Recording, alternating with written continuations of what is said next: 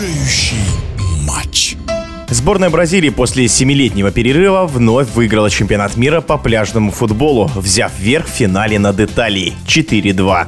Комментарии двукратного чемпиона мира, лучшего вратаря чемпионата мира по пляжному футболу 2011 года Андрея Бухлицкого принципе, закономерная победа бразильцев, но с одним маленьким или не маленьким плюсом для Италии. Правда, дали сопротивление серьезное. Несмотря на тотальное превосходство бразильцев, у итальянцев было очень много шансов, они могли зацепиться. Это было видно и по моментам, и далеко не отпускали бразильцев по счету. Имея таких джокеров и игроков в Бразилии, конечно, это Родриго, который как раз и забивал ключевые основные моменты, когда это нужно было для команды. Ну, в принципе, там можно выделять каждого. Это чемпиона мира уже состоит состоявшийся очередной раз. И каждая из них персона. Естественно, отмечу надежную игру вратаря. Почему нет? Невозможно стать чемпионом без этой важной очень позиции. Как раз удалением у итальянцев вратаря это подвел пункт, так скажем. В честь итальянцев и, конечно, по персоналям тоже выделить. На замену вышел вратарь Карпита и очень здорово вышел. Несмотря на пропущенные голы, его много дал шансов еще продолжить борьбу. И лидер команды Джентлин. Он на самом деле бразилец, но с натурализованной итальянцем итальянцами. Очень техничный, надежный игрок. И надо сказать, что, в принципе, вся команда играла с сердцем и не бесстрастно. Поэтому для них этот финал можно занести плюс позитив.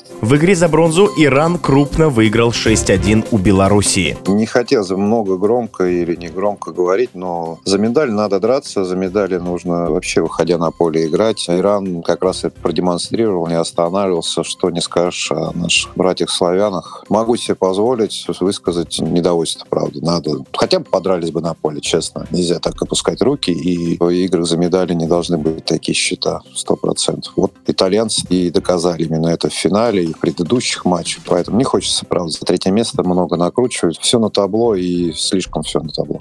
Какое впечатление оставил прошедший чемпионат мира в целом?